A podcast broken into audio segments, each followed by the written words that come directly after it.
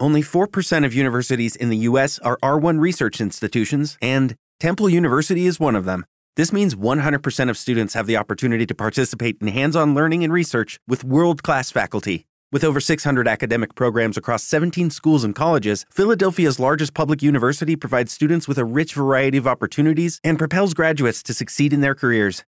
Temple University. Schedule a campus tour today at admissions.temple.edu/visit. Thank you.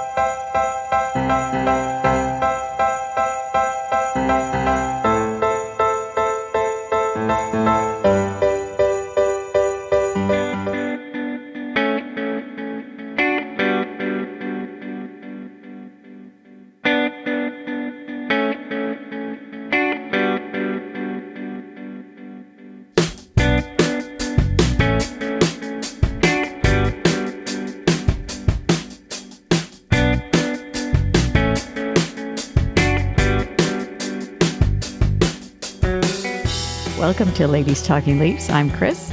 And I'm Sil. And starting the show off today with some congrats to Leafs prospects Fraser Minten and Easton Cowan, who both made Team Canada's World Junior team roster. Woohoo!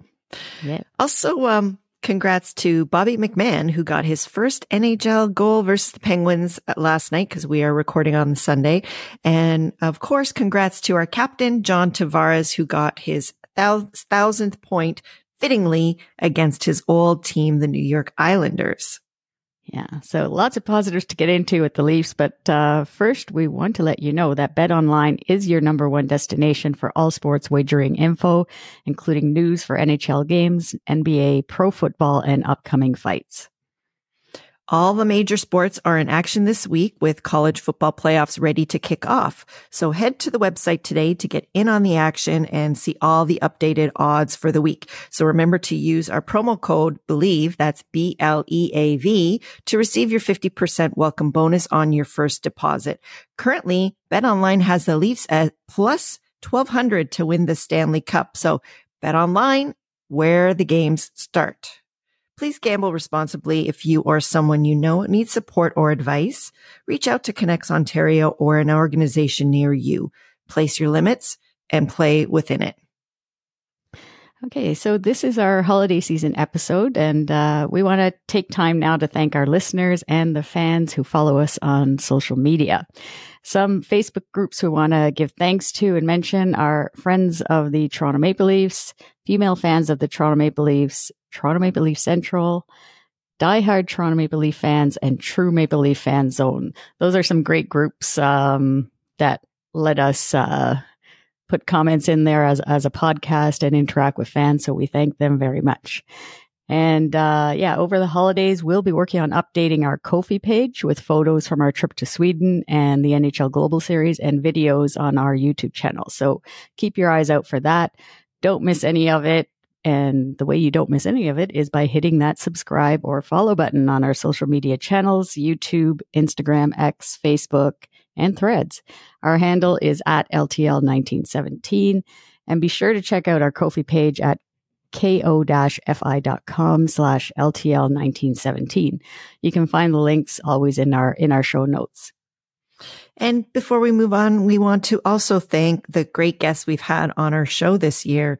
Our LTL insider, we have to thank him, Mike Augello of the Hockey News and Hockey Buzz, Lance Hornby of the Toronto Sun, David Alter of the Hockey News and SI.com, Cheryl Pounder, Canadian Olympian and now TSN anal- analyst, Jackie Redmond, sports broadcaster on NHL Network, and Paul Hendrick, who we will hear from in our third period segment, a broadcaster and former senior Leafs reporter on Leafs Nation Network, Leafs TV. Also, a quick programming note that our next show will be on January 10th. We're taking an extra week off from our usual schedule for the holiday break. So again, best thing to do is hit that follow button wherever you listen to us on Apple, Spotify, YouTube, or your favorite app, and you won't miss an episode. Oh my gosh. We just received breaking news. Uh, you guys are not going to believe this. We made the final shortlist for the 2024 Sports Podcast Awards in the category of Best Hockey Podcast, Ice and Field. Wow. Wow. this is huge. It's a huge surprise. Um, Yeah. Uh, I mean, we just found out about it. So stay tuned to our social channels and uh, to find out more about how you can help us win. Uh, we'll include the voting link in our show notes and on our social media. So our handle is at LTL1917. Make sure you follow us and, and yeah, and this is exciting. We just found out. So wow, this is incredible. We are so honored and it's all because of you, our wonderful listeners. So stay tuned for more details um, to come. But yeah, we're floored. Anyways, thank you, Sports Podcast Awards, for this honor. And now it's time to get into the show. So we're going to start off with the Ladies Talking Leafs highlight reel. And then, as we mentioned, for our third period segment, we welcome longtime senior Leafs reporter Paul Hendrick, who shared his thoughts on the current Leafs team, a fun Christmas story from his time covering the Leafs, and some great stories about Leafs players and coaches. So, without any further ado, let's talk Leafs.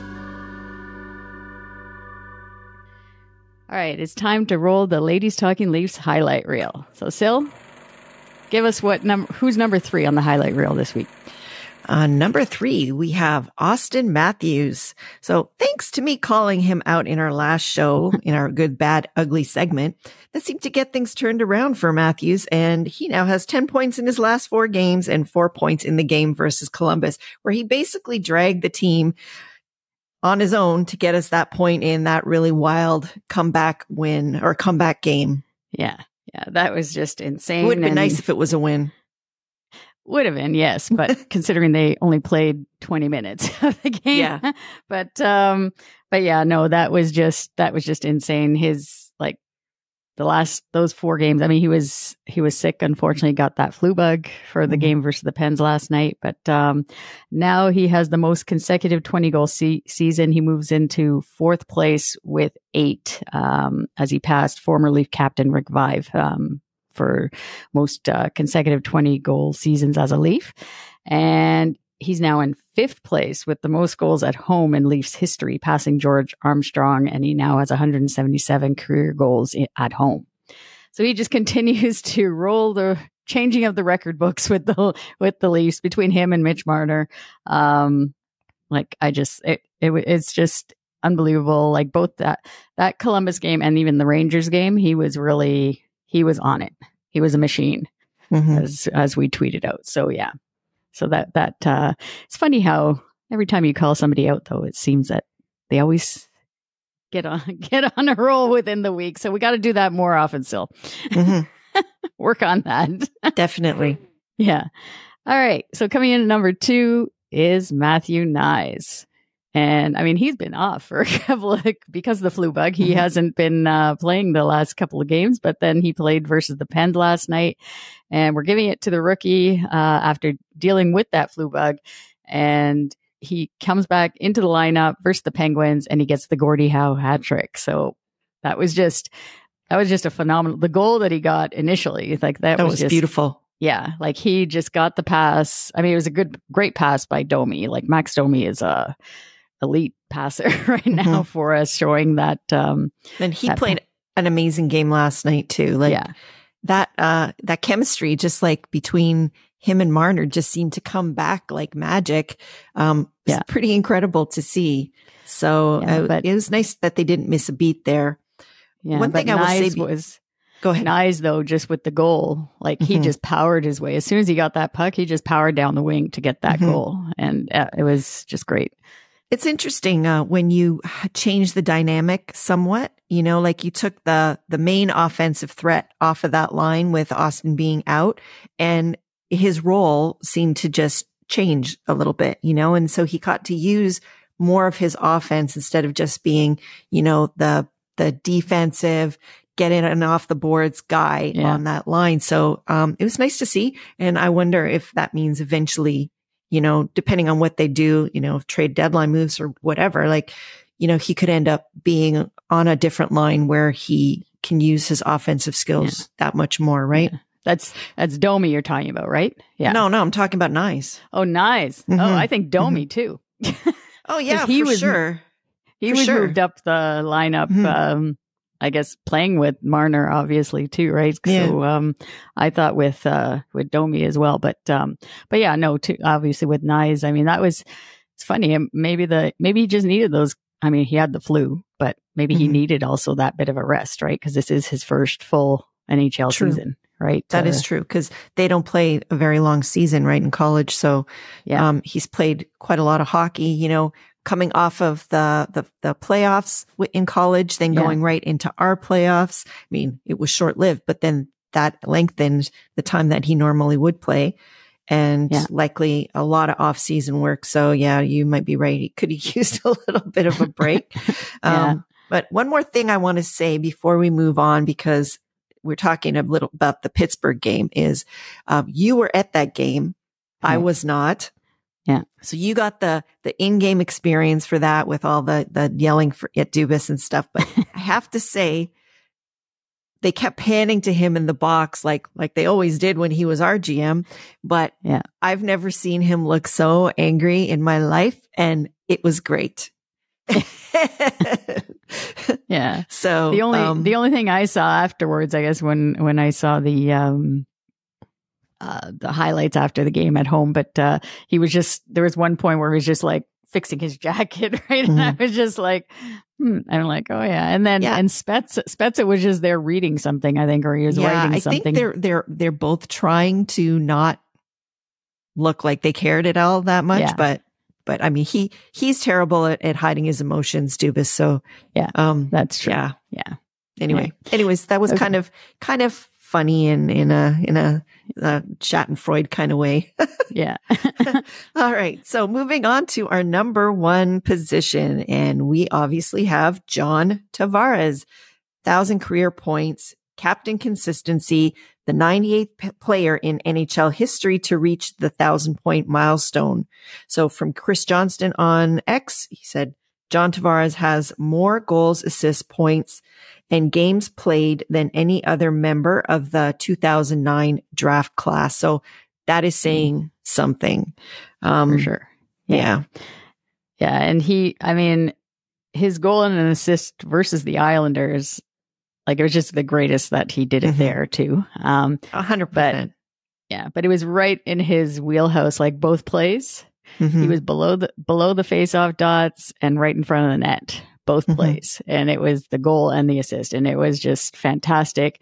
And um, yeah, and just that draft class, like in his draft class, to to have all those like to be number one in all those categories is is incredible. Like obviously, it Mhm. proves that he deserved to be number one um, in in his draft, and um, yeah, no, it was great. It was great to see the t- the team come off the bench. I like that part where they said like the small group of players knew that they could come off the bench, Mhm. and then I don't know if it was Mitch or if it was Morgan Rielly that said if they were on the pro- on the power play when he's when he did it, like it would have been a problem because all those players play they're on the ice like nobody else knew it. So it's like Mhm. how are they going to get the message? And they're like waving to the Right. Yeah. but um but yeah no captain john tavares captain consistency and yeah it's great they're going to honor him um on tuesday night versus the rangers at home here they're Yeah. going to give him a, a honor his ceremony so Well, yeah at least it's a New York team. yes You know, it would have been nice if it was the Islanders that we were playing that night, but anyways, can't have everything. So for more thoughts on Tavares and the Leafs, we have Paul Hendrick joining us for a third period segment. Okay, so from the 1980s and for over 40 years, he's covered the Leafs as a broadcaster and a senior Leafs reporter. For our third period segment, we want we're welcoming uh, to the show Paul Hendrick. So Leafs there no Nation knows roll? I could do one.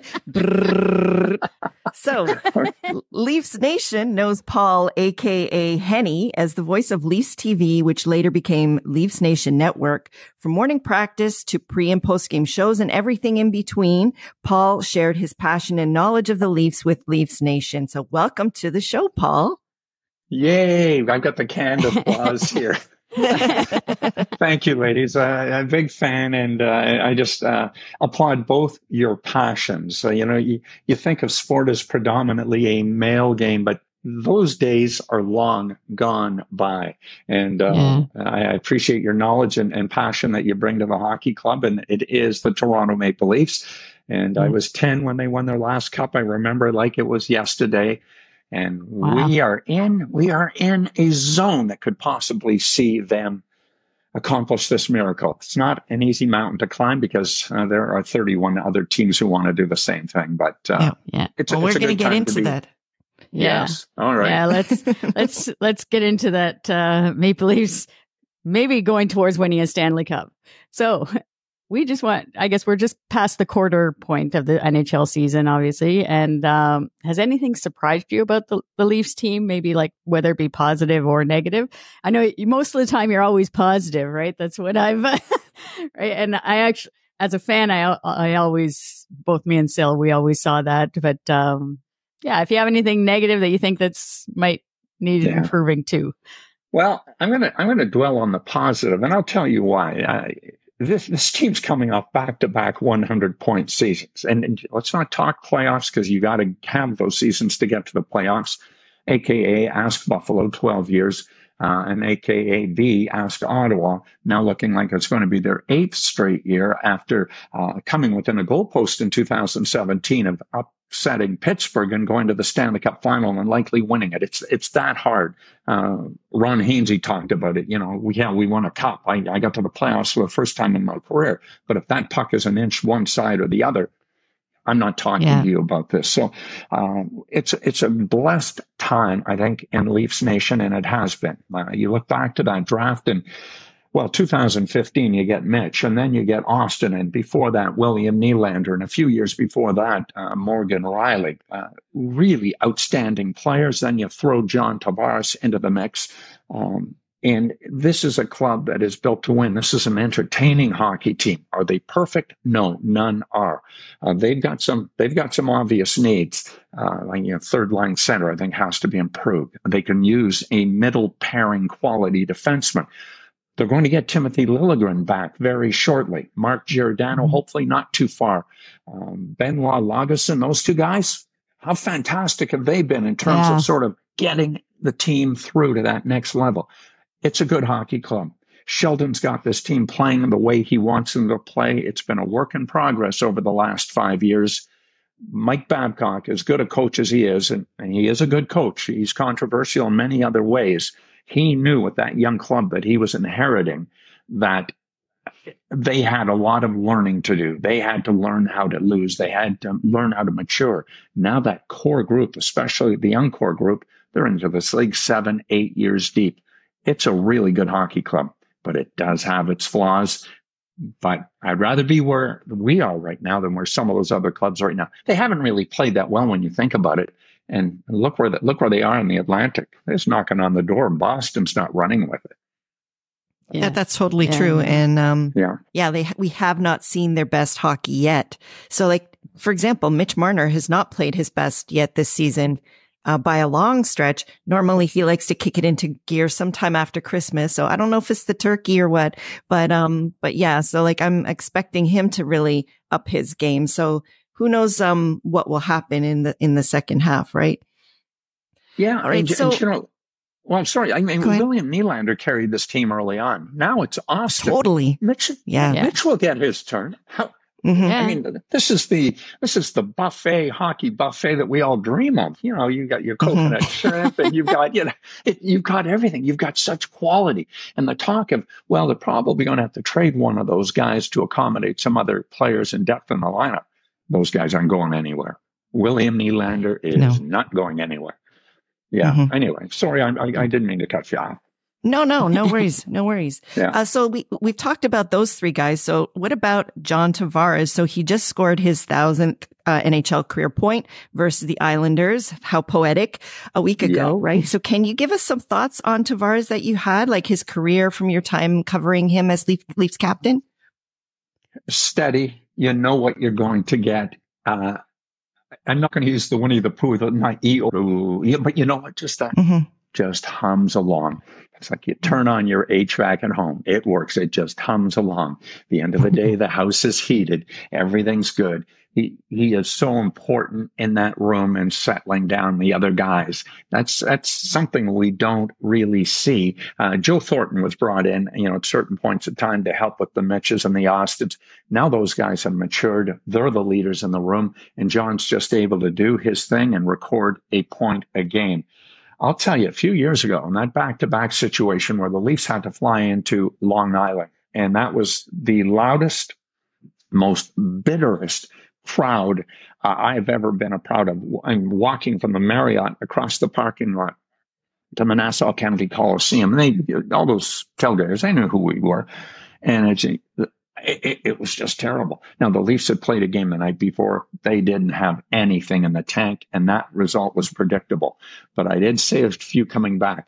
This club's coming back here in a couple of weeks. Your team will have played on a back to back situation. Watch what happens. And JT scored two goals, including the winning goal.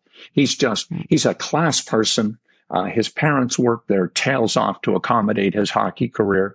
Uh, mom and dad, mom doing a lot of the driving, dad as a contractor, not, not able to get to a lot of these events. Uh, but blessed with great athletic genes. Uh, you know, the father's son trip, you looked up and you saw his dad, and all I saw was his uncle John Tavares, former lacrosse great and uh, second team All Canadian for Wilfrid Laurier University in football. He plays one year football. He's a second team All Canadian at safety. I used to do the games for CHCH back then. John's blessed with those athletic gifts and he's a quality guy. Never gets too high, never gets too low. And I, I remember we went back in Darcy Tucker's first game back after taking out Mike Peca in the playoffs, and I thought that was bad. And I'm in, you know, in the Zamboni area, getting ready to do my open on TSN. And I'm telling you, about the homophobic comments coming out of the crowd down toward me, and I'm going, I'm married. Oh. I've got two kids. Like I just oh work for this. God. It was loud. And it, it was yeah. loud and it was awful. Uh, yeah. That's the so they were actually. I, that was the yeah. question I was going to ask you. So they were actually directing it at at reporters anything, too. Then anything, anything Canadian, and, I, and I'm getting oh, ready. Uh, three minutes wow. and twenty second open for our broadcast on TSN. A lot of elements to this, and I just you got to stay in the zone and take a deep breath. But it's you know you look up and around you, these fans are wow. Uh, yeah. So it was wow. bad, but the John going back and to get back, tie it all up in a nice bow.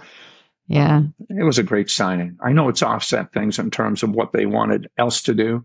Um, but you think of where Columbus is now and the lack of centers, they're hard to get. So even if you have to go out and spend $11 million to bring a guy back to his hometown, I think it was a wise investment. And again, as I said to a bunch of people last year, only two teams were happy with last year's season. Vegas Knights and the Chicago Blackhawks. They're the only two, you know. So a lot of us are going to be disappointed, but at least we've got a chance to say that maybe next spring our club can be in the mix. And you ladies are talking yeah. late into May, hopefully, and yeah, possibly hopefully. June.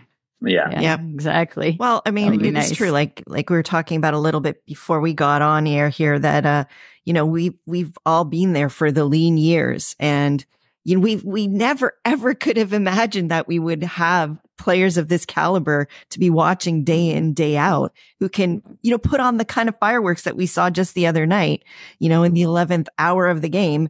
Um, yeah. So we, we are really so blessed to be able to watch these guys every night. Right. Yeah. Yeah. I was on a talk show last week out of St. Catharines, and they were saying, well, just some of the great Leaf moments I've experienced. And, you know, I, I was on the ice for, you know, with Mats when he uh, became the all time Leaf uh, leading scorer in his games first, second, and third star. I mean, that was just a thrill. Uh, but I'll tell you, the Leafs making the playoffs uh, in 2017. Uh, be you know in that game against Pittsburgh, and you've got uh, Connor Brown and Kasperi Kapanen scoring those big goals.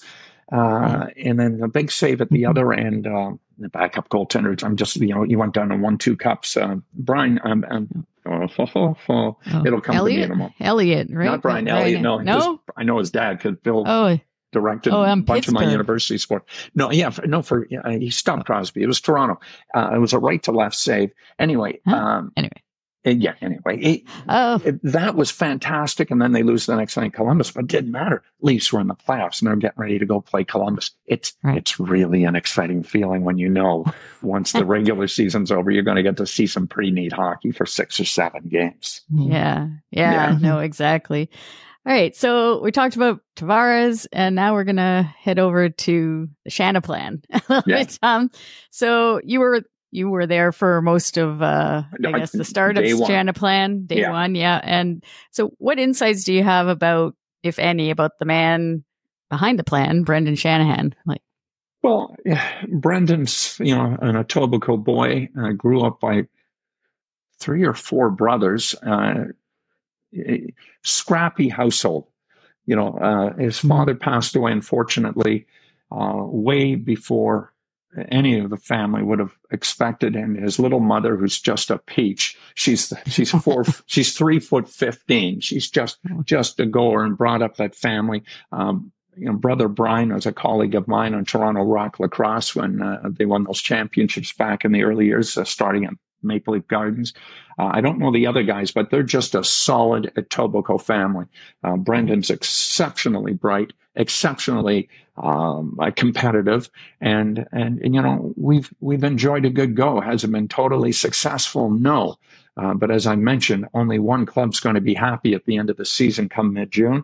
I'm hoping it's Toronto but I, but I think he's done, uh, I think he's done a really, really good job. And it's funny, you know, a few years ago, my last year, we were in Los Angeles and, and Brendan came out in the hallway. We were waiting, waiting on a game day to talk to Sheldon.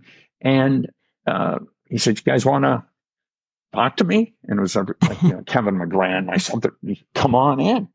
And, uh, anyway, it was impromptu, and I, I, I, got I forget how I led off. I, I, I got to do the first question, which was a, a nice perk. Yeah. But you wanted I, I got the, the the the press conference going in a certain area, and the gist of all of it was that this is a young team. And I, he talked to me. We are up in the press box with Billy Ranford later that night, just sort of moseying on by, and he said it was an interesting first question, and I said I don't know. I look at this team like we are bringing up our children. They've got to have structure. You've got to be tough, but that structure has to be pushed aside every now and when, when the young, odd young buck is kicking out. And you've got to take the good with the bad. So the, uh, the odd giveaway, the odd pizza pass up the middle that's picked off, you got to put up with all of that. Uh, be stern with mm-hmm. your your parenting, yet live with those mistakes to get to where you think you can go. And that was you know what? That was March of 2020. That was just before COVID shut the whole league down. That was my last road trip. And uh, it was just interesting to, to, and he agreed with that to get that perspective. But uh, as much as I'd ever talked to him, uh, I, I, we never had a sort of an intimate yeah. sort of mm-hmm. chat like that, you know? Do you, do you think yeah. the I guess like the style of the team, the way it is so offensive, whereas he was such like more of a, a gritty player, right? Like, do you he's think pretty offensive too, though? I mean, you look yeah. at his, yeah, mm-hmm. he's, yeah. He's but he had he was yeah. more like a Wendell Clark kind of player, let's just say, right? Like more yeah. that style, but obviously and and scoring goals. But I don't know. I just see how like the vision of the of the plan for him mm-hmm. to actually have these four offensive stars and yeah and not have so much of the grit, although it's slowly coming. And I just think that's kind of interesting. The it way is. It's so hard to get it. You know, you think of Luke Schenn coming in last year and perfect. And Luke was ostracized as, you know, having snowshoes for skates back early on in his career. Now he was the savior. And I'll tell you, you know, there were a lot of differences in that series win over Tampa. Uh, but I'd put Luke in the top three when, when Hell is going, mm-hmm. you know, to a handbasket and there's Luke right in the middle of the two benches. He'd played with these guys with two Stanley Cups, and he's getting it left and right. And he just got this smug look. Come on over. I'll fight whoever you want. Um, yeah. uh, you know, yeah. it, I think it made a difference to that bench, especially with the uh, ability to weigh, win the way they did in uh, in Tampa. I'm I thought they would have played the entire series. Yeah, that they won in six. And I think Luke had a, a, great deal to do to do with that. Um, you know, Archie and, and Noel, you know, I, I like the quality he brought, they, but they've got to find some grinding kind of guys. Uh, mm. And this season's not a sprint, it's a marathon. But that said, a trade deadline, you know, Christmas is right around the corner. The deadline's just, you know, a couple of months after that. Yeah. Uh, so um, I, they've got to get that without a question. Without question, they got to get that. And I'd like to see them get that. I'd like to see them get two defensemen that have a quality middle middle pairing guy and a little bit of depth uh, on the on the third pairing uh, with that Luke Schenn kind of tempo that he can bring to the game. I, I couldn't give you a name. Uh, you know, that's for the likes of, you know, the Dregers and the Elliottes and, and those guys. Uh, but they're out there, those guys. They are definite. Only 4% of universities in the U.S. are R1 research institutions, and Temple University is one of them. This means 100% of students have the opportunity to participate in hands on learning and research with world class faculty. With over 600 academic programs across 17 schools and colleges, Philadelphia's largest public university provides students with a rich variety of opportunities and propels graduates to succeed in their careers. Temple University. Schedule a campus tour today at admissions.temple.edu/visit. Be out there. Yeah. Okay, so this is our holiday season show, and we were wondering if you could share uh, one or two of your favorite Maple Leafs Christmas stories or memories at that, you know, It from a- that time of year. Yeah, you know, it, it was always uh, great coming home on a Leaf road trip where they'd had success. And you're on the team charter, and there's a good feel about everything. And we always sat at the back of the plane. Uh, Joe Bowen, Harry Neale, uh, Mark Askin, my producer, myself, Jim Ralph uh, as well, uh, just in the seat ahead of us, and and possibly a producer um, like Nicole Burns, whose husband uh, Jordan Bean is now the one of the video coaches for the club, uh, or Rob Burling, and I, I had a, a bunch of camera people, all very important people. But players inevitably would come back. Wade Belak would come back. Uh, just a bunch of guys. Mm. Um, uh, goalies and to, to, to talk hockey. But I'm back there and uh, getting skewer chicken skewers or something. And John Pohl, player played with the team um, back when Pat Quinn was coaching and Paul Maurice was coaching, a ninth round pick out of the University of Minnesota. Uh, just one of the nicest, nicest people you'd ever want to meet. You can call him a journeyman player, but he did get the better part of four seasons in the National Hockey League. We're back there and having a beer. And John asked me, he goes, uh, Henny, who signs your checks? And it was an interesting question. I said, it's the same people who sign your checks. But I said, I'll tell you this, John, if a question has to be asked, it will be asked, but it will be asked with respect. And I know I will get the same answer either or depending. Somebody else asks it or I will ask it. But if it has to be asked, it will be asked. And, and I've never been questioned from management or ownership or my bosses as to what I've asked and what I can or cannot ask. So we got into that.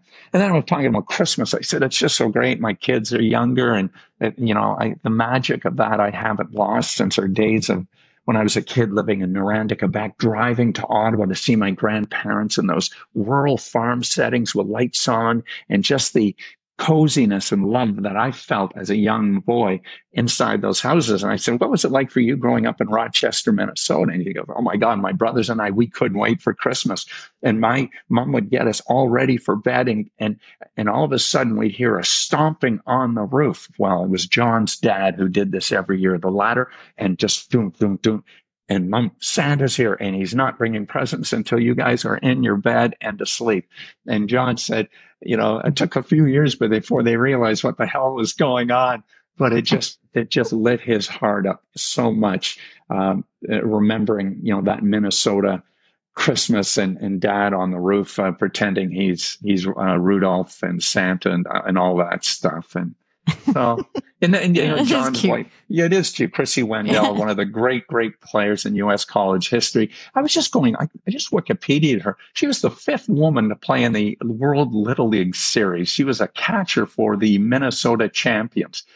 And Olympic gold, uh, no, Olympic medalist, but uh, world champion medalist. Uh, and just, uh, I remember John forgot his passport one time and had to meet us at the airport as we're getting ready to go through customs. Just such a nice person, you know. and she and John, they've got three girls right now and moved on. And former National Hockey Leaguer, but one of the one of the really good guys and pleasures to meet uh, in my career with the hockey club. I wonder if he's doing the stomping on the roof thing for his girls. You Now- know what? You know what? I, that's dangerous, right? It, is. like, like I, I see groin pole all over that over coming off the roof all together. You know, you got to give Santa his due. He's been doing it for Mhm. years and maybe the odd injury, but he never misses a he never misses a December twenty fourth appearance. the one thing I remember for um, Christmas with the Leafs is um, Yeah. the person who comes to mind always for me is Johnny Bower. Um, Santa. with the song, Yeah. yeah. and with the song that he he did at Christmas, like way Oh. way back.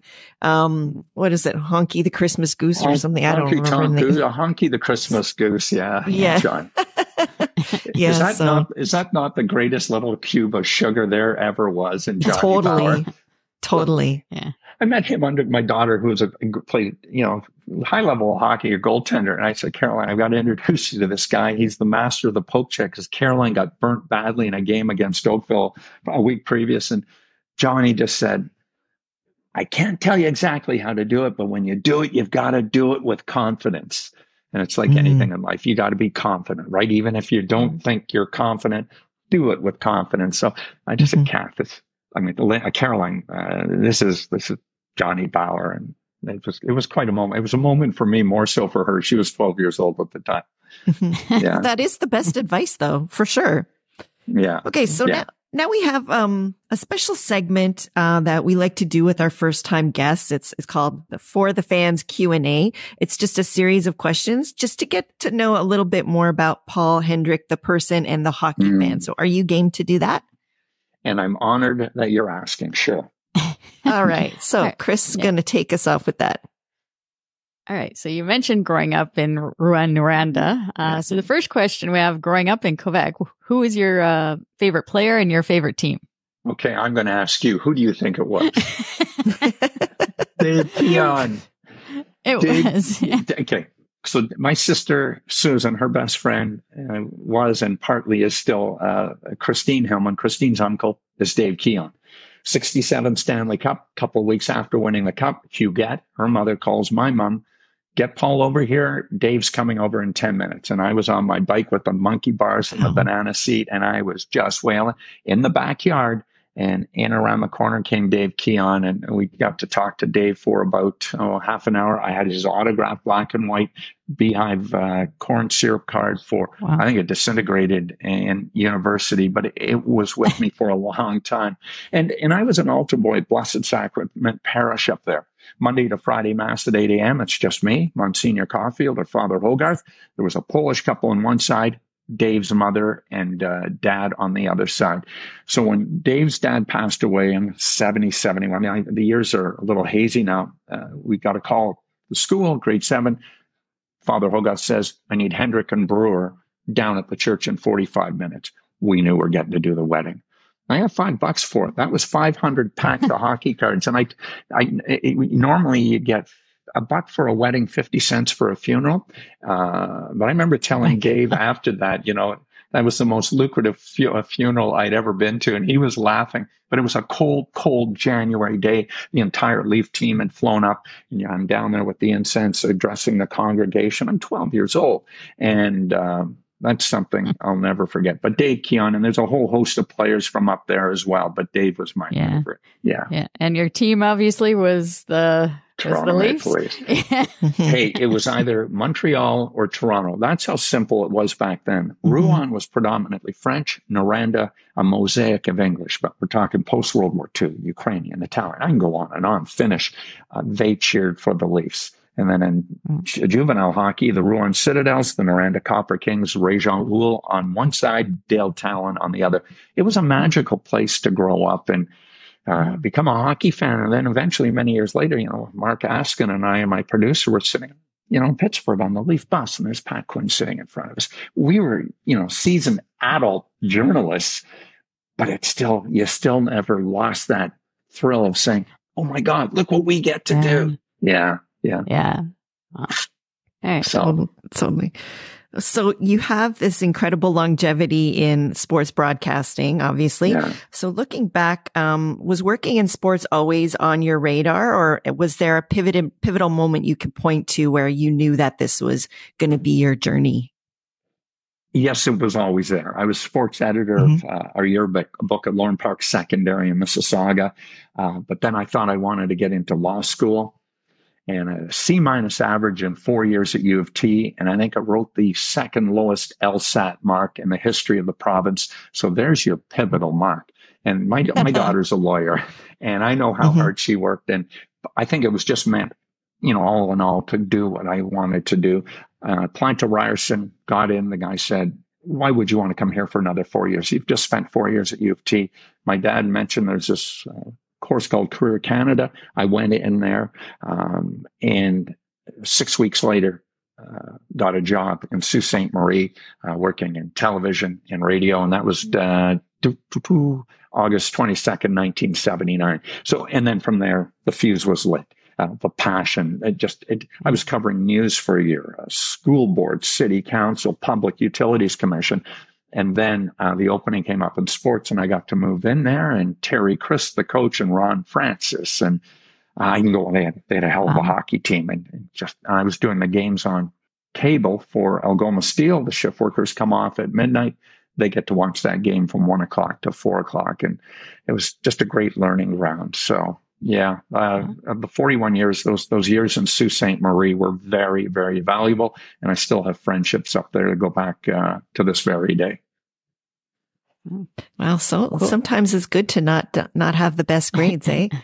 I, my, they were okay. I just finished a, a, a, Spanish course at TMU. I'm back into it. Mm-hmm. And I, I mm-hmm. remember those night courses with the older people in there. And I used to hate them because they were so energetic and wanting to learn. Meanwhile, you know, the younger kids have all sort of been at school all day. And I, I, said, I was telling some of them, now I'm one of those. Quick story. They, I remember second class or third class, our prof breaks us off into study rooms. The exam was in person, but everything else was online. And I see this pretty young woman laughing at me, and I'm going, "Is this one of my daughter's friends?" Right? It was Martina Louise uh, Ortiz. Ortiz, oh, uh, yeah, okay. our, our, our, anthem. Oh my God! I, I it, it was her. So we took we took Spanish together, and she's uh, she's doing some great things. She's an extremely wow. extremely mm-hmm. talented person, and oh, uh, totally. uh, there's going to be more to be heard from her in English, Italian, and Spanish. Wow. Yeah. yeah. All right. So next question we have for from covering uh from your career covering the Leafs, who was the mm-hmm. best player or coach interview that you that you did? That you think? I know coach, so many. so many. And, yeah. and, and and I'll tell you what, when I say I love them all, I love them all. I'm going to have to go Pat Quinn. He was such a gentleman. He was so good of his time. Paul Maurice was outstanding. Ron Wilson, and I know a lot of the guys in the business didn't like Ron, but I, I really cared for Ron, and he was good to mm-hmm. us. Uh, it was just about respect, and sometimes there wasn't respect coming his way, and he just fired it back the other way. Uh, you talked yeah. to you know some reporters at Christmas Day when Ronnie decided to announce his contract extension and the guys all had to work. That was just Ronnie sticking it right back at them. That was violent, nasty, but that's Ronnie, right? So uh, those, I think, you know, Pat, without a doubt, uh, Paul Maurice, mm-hmm. even Pat Burns, uh, he was the first coach when I started covering the team in the mid 90s. Uh, I'm scared to death of him but we were in a bar in Winnipeg and there was a broadcaster that he did not want sitting at our table. And I didn't know Pat, but I came into the bar in the West and he goes, Hey, young fella, you sit right here because it was the empty chair. I don't want so and so. I don't want to mention his name. But yeah, yeah. I don't want so that so and so son of a bee sitting right here. So I got to sit with Pat Burns and you get to know him and just a wow. just a true gentleman. And yeah, there were a lot of coaches, yeah. but yeah, Hamilton's own Pat Quinn and Dan Robson's book. He, he was on my podcast a couple of years ago. His book on Pat Quinn is an absolute must read, as is Scotty Bowman's, uh, uh, the book on Scotty Bowman. So, um, anyway, Pat, Paul, and Paul Murray, yeah. just, just great, any, great answers, right? Yeah. I think yeah. he's still any great. Pl- he's still great. Oh yeah, yeah. Any players that? Uh, oh yeah. A lot of times, like game time, uh, the, the, morning of um, producer say, "Hey, first intermission, we're going to do so and so of the Leafs." Uh, if it was Alyn McCauley, Tom Fitzgerald, uh, mm-hmm. you knew you were going to get a great, great answer. Um, Stumpy Thomas, another one, and I go on and on. Um, yeah. Uh, the one that stands out, and I've talked about this with other people before, Luke Schenn. the Leafs had lost like seven straight games. They're playing Florida on a Monday night. You know those Monday nights how anticlimactic they were. Schenner's on the ice for first goal, 48 seconds in. Then he's on the ice at the end of the period with about 30 seconds in. So he's dash two and he's our guest.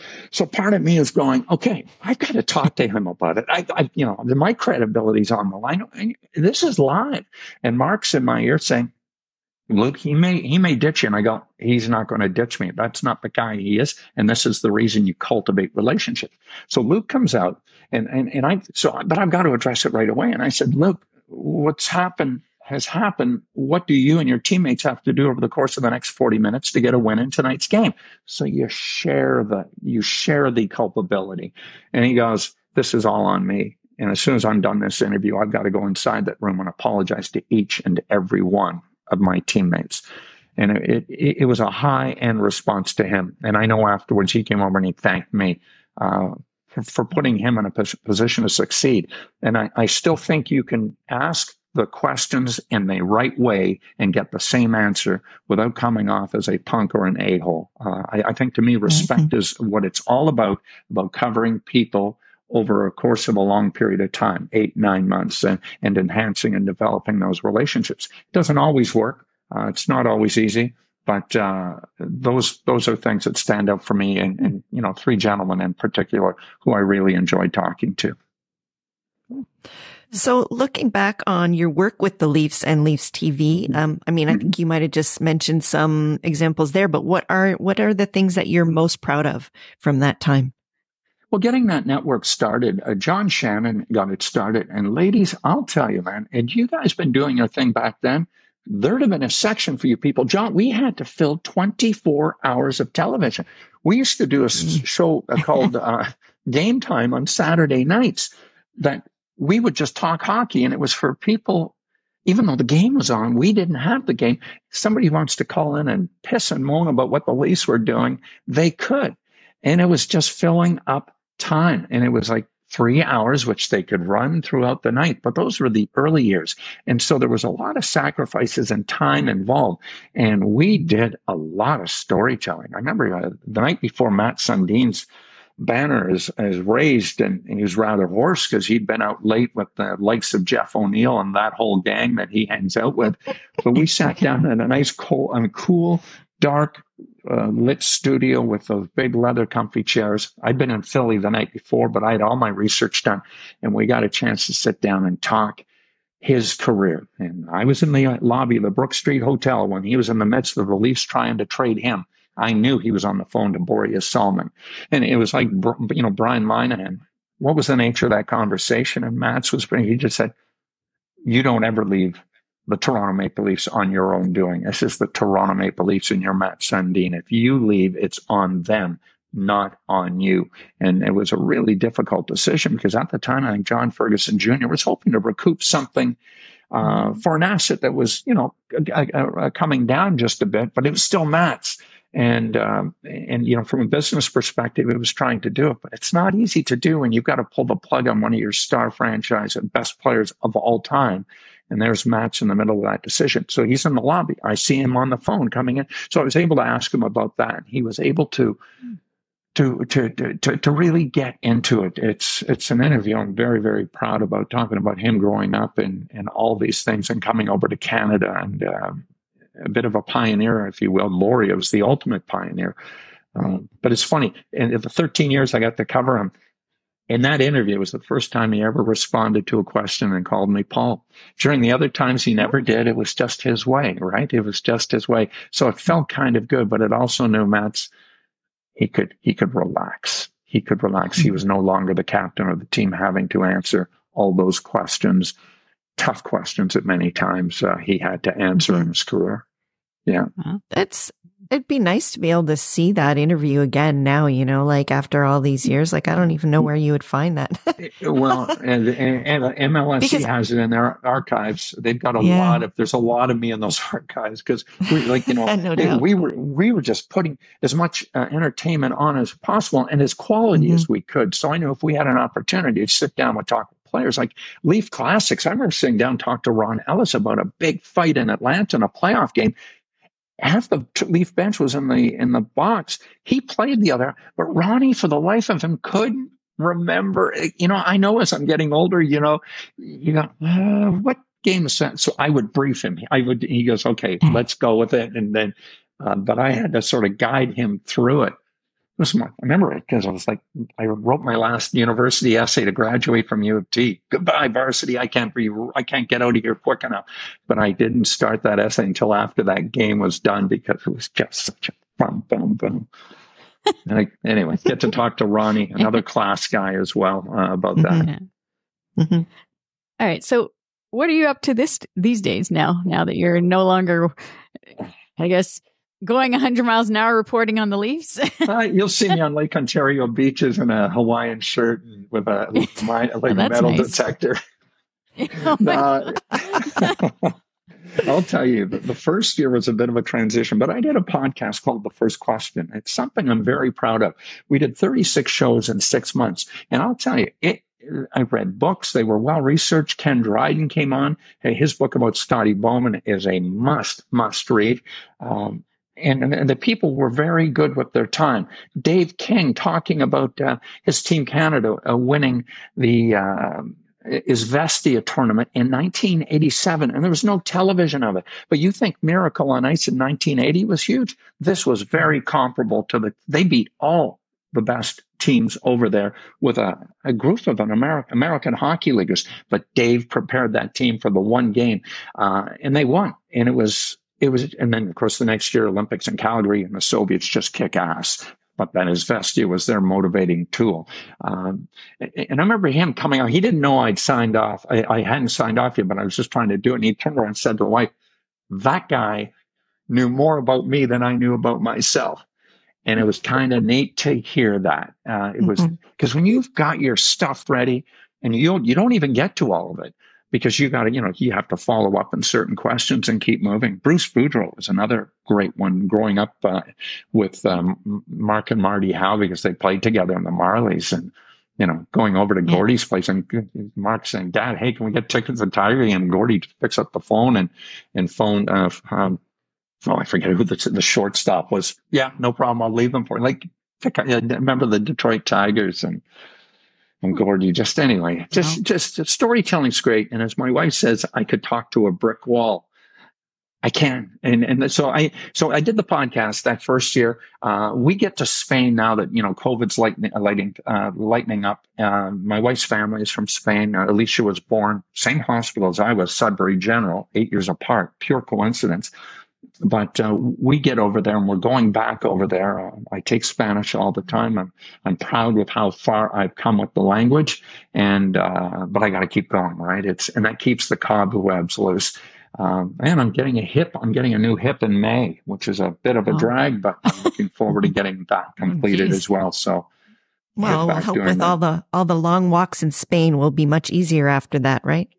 And the hikes and, and all that stuff. So yeah. we're here, we're up in Collingwood. We're, we're, mm-hmm. it, uh, the, the last couple of years has been a bit of a transition, but I think we're in a nice happy medium where I don't know how we did any of the stuff we did, bringing up two kids, paying off mortgages, all, doing our jobs at as high as level we, we'd hope to achieve it at and still got things done. I, I just don't, I don't know how that happened because now we just have more time to get it done and quite enjoying it. Well, that's great. Well, yeah. we know that you'll you'll always be around to uh, talk Leafs um, when called upon. So so that's really really great. So with that in mind, then, so this is our final question for you. What is your outlook then for the second half uh, for the Leafs this year? Everything's based on the foundation of health. Mitch took that puck in the in the chops, and I was going, whoa! But if if the club can stay relatively healthy, uh, Ilya Samsonov has got to get his game together. Freddie Andersen had times psychologically handling the pressures of the game, and I totally respect that. I mean, mental health affects all of us, but they've got good people working with Ilya. He's got a sense of humor. He's a tremendous athlete, and I'd like to see him find his game. I'd like to see Joseph get back from that high ankle sprain. We you know, Liljegren's coming back soon, but everyone's different. Uh, and these things, uh, James Reimer, I remember him working on the Marley sheet coming back over long after everybody left, six months getting over his high ankle sprain. I, am hoping that's not the case with Joseph Woll because uh, I'd like to see him get back, but there's enough talent up front to masquerade maybe some nights like we saw the other night when Columbus lights Toronto up for six goals. Um, but the team in front of you know Max has got to be better. He knows that, and he's going to get. But that'll happen. Some nights there's some beer league hockey moves that you just sort of damn. But I so the, the long long answer short. I'm going to shorten it. They're going to be in the mix. We've got a chance, and that's all mm-hmm. you can ask for. It's a good mm-hmm. hockey club and it's a good coach yeah. and it's a great staff as well. And their facilities are incredible. The Toronto Marlies mm. facilities are better than most facilities in the National Hockey League. I believe it. I mean, that's, yeah, they've got that's the, for sure. That's yeah. where they can use their money, you know, right?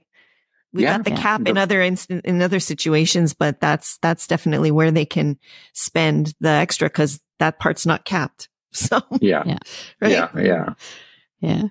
Well, thanks very much, Paul, for coming on. It was uh, some of the the stories that you had, especially Pat Burns, really got me. I wish mm-hmm. your story about Pat Burns. It's uh, that time in the early '90s, but um, that that's special for me and Sil. But yeah.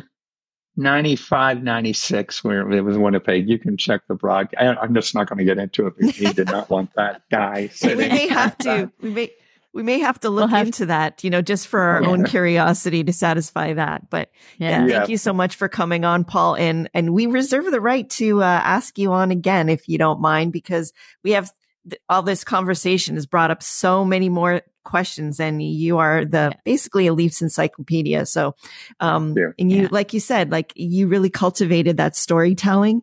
And I think that's something that is sometimes lost, you know, in this day and age with quick sound bites and, and yeah. quick Twitter, um, hits, you know, um, and, and we definitely miss that. So, uh, so, so thank you I. so much. I'm, I'm, a little shy, but this is an opportunity for me to come out of my, my shell and I appreciate that. and thank you for doing that, lady. Yeah. All right. you. Talk soon. Merry Christmas to you. Merry Christmas. Yeah. So thanks again to Paul Hendrick, aka Henny, um, for joining us. And um, yeah, it was great. I loved his uh, Christmas story. Uh, I found it interesting that of all the stories that he thought of, it was John Pohl. Mm-hmm. So I looked it up. He gave some some details about it when we talked to him, um, and for our listeners. Um, and but I looked him up a little bit more. I do remember him playing three, he played three seasons with the Leafs from 2003, 2004 season. And it's funny, he was like, he was given number 21, right? Mm-hmm, and, mm-hmm. and he didn't know, he was from the States. He said he, his favorite team was Minnesota at the time. So he was, he was watching them. He had no idea what number 21 meant, um, to the Leafs. But when he obviously got the number, he's like, throughout the three seasons, he was always reminded by individuals, whether it be players or or team members, that um, like what the significance of that 21 was. And it was all he said. He goes, so I really wore it with pride. He goes, but I wish they would have just let me change the number. They wouldn't let him change it, right? Because mm, they gave it. Mm-hmm. That was the thing at the time to give him the numbers. But yeah, so yeah. so it was great because like he played with Sundin, Tucker, Kaberle, McCabe. Like that was his core there. He played with Carlo Colaiacovo too, mm-hmm. we know from Overdrive, right? So, mm-hmm. um, yeah, but that was a great story that he had, and um, and so many other ones that uh, that Paul shared with us, and um, yeah, well, he, we, we look forward to having him on again. He's basically a Maple Leafs encyclopedia, and uh, the other thing that I love is that, and I'm sure our um, listeners will will get this is that he has so much passion when he talks about the Leafs and the players in particular. Like you can tell that he made real connections with, with the players throughout his tenure with the Leafs. And, and I think just in doing sports broadcasting in general, like he really seems to be the type of person that that's, that's important to him, uh, to, you know, forge that relationship. And he doesn't just report like he says, he tells this, the story and he wants to tell the story of the players and the team. So yeah, yeah. we definitely thank, um, Paul very much for being on with us, um, on this special show. So, As we mentioned um, at the top of the show, we'll be taking a bit of a holiday break, and our next episode will be on January 10th. So from now until then, the Leafs will be pretty busy because obviously now with all of the global series and everything, time off that they've had, they're going to have this condensed schedule. So they're going to be busy starting on off with a couple road games versus the Sabres on Thursday night, um, this coming week, and then playing Columbus on Saturday before the Christmas break. Then they come back home to face the Senators on December 27th before playing a back to back to end 2023, which is a Friday night game on the 29th, again in Columbus, and then a home game on Saturday night versus Carolina. So Yeah. it's just going to be that they're busy they're playing on. Yeah, interesting that they're playing Columbus twice more. Twice. Like so like they just played them Well, now it's like it'll be yeah. and then we'll never see them again and well, they're obviously not, not going to be in no playoff picture that team and uh, but hopefully we'll shut down that cannon that they have there. There won't be any Mhm. will be, will be the cannon because and we'll start on time. Not like uh this past Thursday night when when they were playing here at uh, Scotiabank Arena. Yeah. But yeah, so then to start off 2024, the Leafs go out west for the California road trip, uh, playing the Kings on January 2nd and then the Ducks on the 3rd. Then they have a couple of days off and they come back home to play the Sharks on January the 6th. That's kind of So, um, hilarious. Yeah. They're out there and then they come home to play Yeah. the Sharks. I mean, I know Yeah. it's not like really very close, like Close. if you're playing in LA versus going up to San Jose, but Yeah. still, I think that's kind of funny. yeah. Actually, no, it's my mistake. They play the Sharks on Saturday in San Jose, January Oh, 6th. okay. And then, and it's just because I had my mind, they do actually the game after that, Mm-hmm. before, just before our, our next episode, then they come home and they play the Sharks during the week on the Tuesday. Right. So yeah, so, but still, it's kind of strange how we're playing them kind of back to back. Um, Mm-hmm. I guess on the road or on the road there and then coming back home. But, Mm-hmm. um, yeah, I was thinking that Auston Matthews is probably just going to go home to Arizona for Christmas and, um, and then they have the, cause they have the California road trip right after. Yeah, they right? just meets them over there. Yeah. That makes sense. kind of. But um yeah, but anyway, so uh yeah, so before we go, we do want to take time to thank our podcast host Believe Network for getting our show out to you and we're looking forward to another great year in 2024. Thank you to our healthcare workers and first responders to for everything that they do as always. And of course, Merry Christmas, Happy Holidays, and Happy New Year to all of our wonderful listeners. We thank you, as always, for listening and watching Ladies Talking Leafs, presented by Bet Online. Till next time, go Leafs, go. Go Leafs go. Merry Christmas.